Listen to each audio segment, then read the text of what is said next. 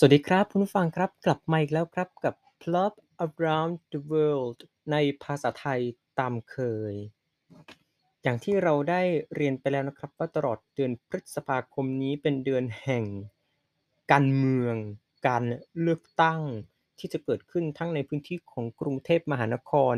และเมืองพัทยา เช่นเคยครับว่าเราจะนำเอาสถานการณ์เหตุการณ์หรือ ความสำคัญต่างๆ ที่เกิดขึ้นบนโลกใบนี้ แต่ว่าสิ่งที่จะนำเอามาเล่านั้นเนี่ยเป็นประโยชน์ในทางการเมืองเพื่อสังคมโดยแท้จริงเลยครับ ไม่ต้องกังวลนะครับสำหรับรายการของเราไม่ว่าจะรายการนี้หรือรายการไหน เราไม่มีการพูดคุยหรือว่าดำเนินรายการเพื่อหาเสียงหรือเพื่อเอาใจผู้สมัครท่านใดท่านหนึ่ง หรือว่าผู้ว่าราชการคนใหม่อย่างแน่นอนนะครับสำหรับ episode นี้ครับขึ้นชื่อว่ากรุงเทพมหานครของเราเนี่ยหลายท่านเองก็คงจะบ่นบนหรือว่าถกเถียงกันมาพอสมควรเกี่ยวกับสภาพแวดล้อมในกรุงเทพมหานครของเราที่ มองไปทางไหนก็รู้สึกให้สุขภาพที่ดีต่อเราเหลือเกิน เพราะฉะนั้นใน episode นี้ครับ เราจะนำเอาเมือง เอาประเทศที่ขึ้นชื่อว่ามีสภาพแวดล้อมดีที่สุดในโลก อย่างเมืองโคเปนเฮเกนเมืองหลวงของเดนมาร์กนะครับ มาอธิบายกันว่า เป็นเพราะสาเหตุอะไรที่ทำให้โคเปนเฮเกน ขึ้นชื่อว่าเป็นเมืองที่มีสภาพแวดล้อมเป็นมิตรที่สุดในโลกนะครับ สิ่งที่น่าตกใจยิ่งกว่าการที่โคเปนเฮเกนได้รับการโหวตให้เป็นเมืองที่มีสภาพแวดล้อมเป็นมิตรที่สุดในโลกเลยนะครับโคเปนเฮเกนเคยขึ้นชื่อว่าเป็นเมืองที่อุดมไปด้วยมลพิษ แหล่งน้ำก็มีสารเคมี มีขยะ มีสิ่งปฏิกูลปนเปื้อนเต็มไปหมด แต่ในปัจจุบันนี้ครับ เดนมาร์กพลิก อีกด้านโคเปนเฮเกนกลายเป็นเมืองที่สภาพแวดล้อมดีที่สุดในโลก เป็นเพราะสาเหตุดังต่อไปนี้นะครับ อย่างแรกครับ ภาครัฐมีการร่วมมือกับเอกชน ด้วยความที่รัฐบาลของเดนมาร์กเนี่ยนะครับ มีการกระจายอำนาจการปกครองทำให้หน่วยงานท้องถิ่น นอกจากจะมีงบประมาณที่ได้รับมาจากรัฐบาลแล้ว ยังมีอำนาจและมีอิสระในการ ตัดสินใจและบริหารงานได้ด้วยตนเองด้วยนะครับ โชคดีที่ว่า ภาครัฐมีนายกเทศมนตรีมีเจ้าหน้าที่ที่บริหารมีวิสัยทัศน์กว้างไกล พลิกโฉมโคเปนเฮเกนให้มีคุณภาพชีวิต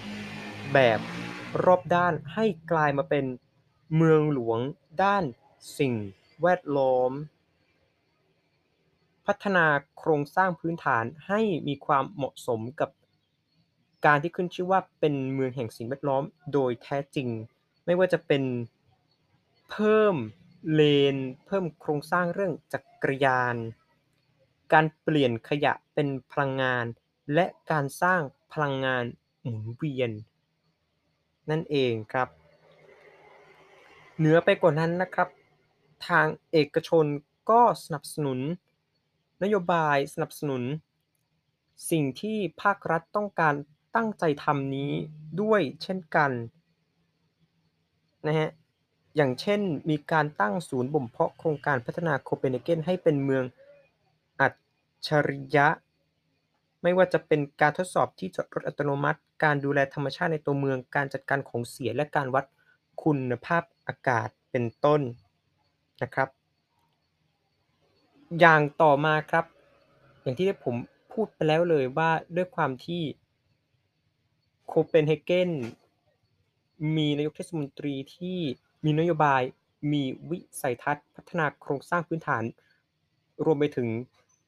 เลนจักรยานทำให้ที่นี่เนี่ยนะครับ เป็นมิตรกับผู้ปั่นจักรยานมากที่สุดในโลกทีเดียว ซึ่งมีการบันทึกไว้นะครับว่าโคเปนเฮเกนมีเลนจักรยานยาวรวมกันกว่า 400 กิโลเมตร และมีจุดจอดจักรยานมากถึง 48,000 แห่ง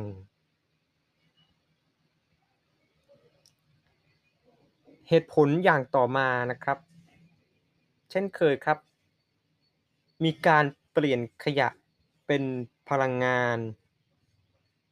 โดยที่มี โคเพนฮิลโรงไฟฟ้าที่จะเปลี่ยนขยะให้กลายมาเป็นความร้อนและพลังงาน ซึ่งพลังงานในที่นี้พลังงานไฟฟ้านะครับ แจกจ่ายให้กับครัวเรือนมากมายหลักหมื่นทีเดียว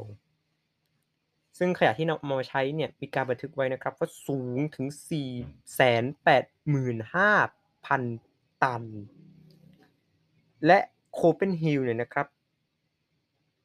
สามารถลดการปล่อยก๊าซคาร์บอนไดออกไซด์ได้มากถึง107,000 ตันต่อปี ลดการปล่อยก๊าซซัลเฟอร์ไดออกไซด์ 99.5%และลดการปล่อยก๊าซไนตรัสออกไซด์ได้ถึง 85%ครับ เหตุผลอย่างต่อมานะครับ นอกจากที่นี่ จะใช้ระบบกระจายความร้อนให้กับชุมชนตลอดจนกระจายความเย็นด้วยนะครับ ยังมีการนำไฟฟ้าเหลือใช้นำความร้อนจากโรงไฟฟ้าเนี่ยนะฮะมาเปลี่ยนเป็นพลังงานความร้อนได้ด้วย ไม่ว่าจะเป็น เหล่าเศษไม้ขยะวัสดุเหลือใช้ผลิตไฟฟ้าและความร้อนไปพร้อมๆกันเลย แล้วก็จะผลิตกระแสน้ำร้อนด้วยนะครับ อย่างต่อมาครับ ที่นี่มีแหล่งน้ำที่เป็นมิตร เช่นกัน ถ้าใครที่รู้จัก โคเปนเฮเกนหรือว่าอาศัยอยู่ในโคเปนเฮเกนก็จะทราบดีนะครับว่าที่นี่เนี่ยอยู่ติดชายฝั่งทะเล ตัวเมืองถูกตัดผ่านด้วยคลองและเส้นทางน้ำชาวเมืองเลยคุ้นชินกับสภาพน้ำแหล่งน้ำที่น่าตกใจนะครับคือผู้คนสามารถดื่มน้ำประปาจากก๊อกได้ โดยไม่ต้องทำการกรอง หรือจะว่ายน้ำเล่นก็ได้นะฮะเพราะที่นี่สะอาดปลอดภัยมีคุณภาพ เนื่องจากมีการปฏิรูปทรัพยากรน้ำด้วย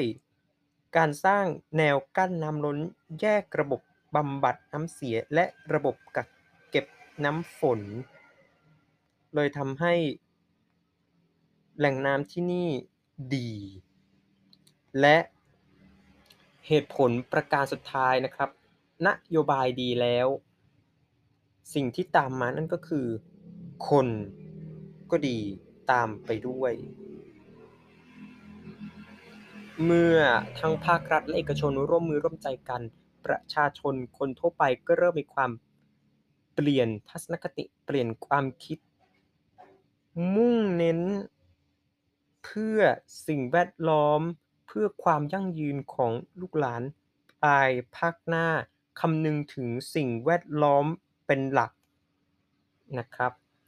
และเหตุผลนี้นะครับเป็นเหตุผลที่ทำให้โคเปนเฮเกนเป็นเมืองที่มีสภาพแวดล้อมดีที่สุดในโลกนั่นเองครับ เอาล่ะครับสำหรับ episode นี้ก็คงต้องขอจบไว้แต่เพียงเท่านี้ หวังว่าสิ่งที่เรานำเอามาเล่า ทั้ง episode นี้ episode ไหนๆก็ตาม ตลอดจนรายการอื่นๆ อาจจะเป็นแนวทางแก้ไขปัญหาทั้งหลายทั้งปวงที่เกิดขึ้นทั้งในกรุงเทพมหานครและเมืองพัทยา